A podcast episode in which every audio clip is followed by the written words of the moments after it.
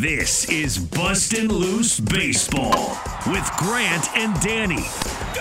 Interviews, analytics, and analysis on everything baseball in the nation's capital. Matt Weyrich of NBC Sports Washington. Danny, final thoughts.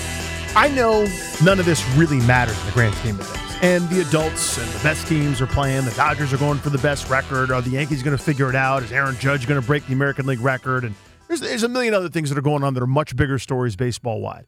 Here in our little burg, all we're trying to do is find a roadmap, right? To get back to what this group was for the better part of a decade, for almost 10 years, where they were among the best teams in baseball and they got away with certain things. There were some warts that were covered up by the you know the the excellence of guys like Max Scherzer and you know the the amazing feats of guys like Juan Soto and company. Well, now all of those warts over the years, whether it's been poor drafting, development, you know, lack of um, you know sort of great organizational data and, and everything else, that has yielded a really really poor major league product over the last three seasons. What's happening right now is a bunch of kids are getting together with nothing to lose and playing well. And in addition to some old people, right? When you talk about Anibal Sanchez, Paolo Espino, and Patrick Corbin going through a bit of a renaissance, right now this minute is fun.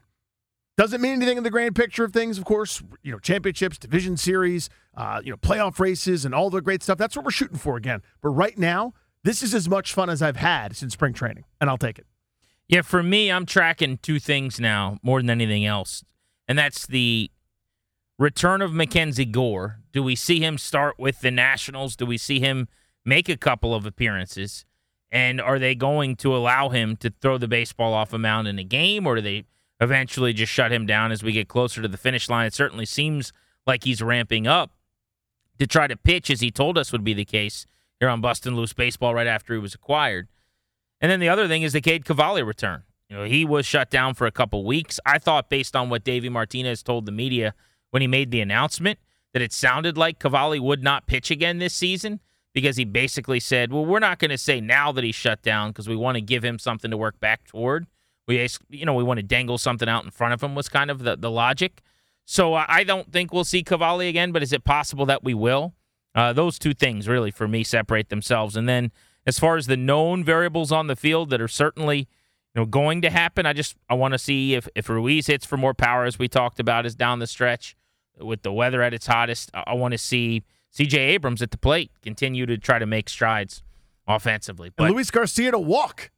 That would be nice. We're too. talking huge developments here. Thanks to producer Darius Dameron. For Danny, I'm Grant saying so long. We'll be back at it with a new episode of Bustin' Loose Baseball later this week.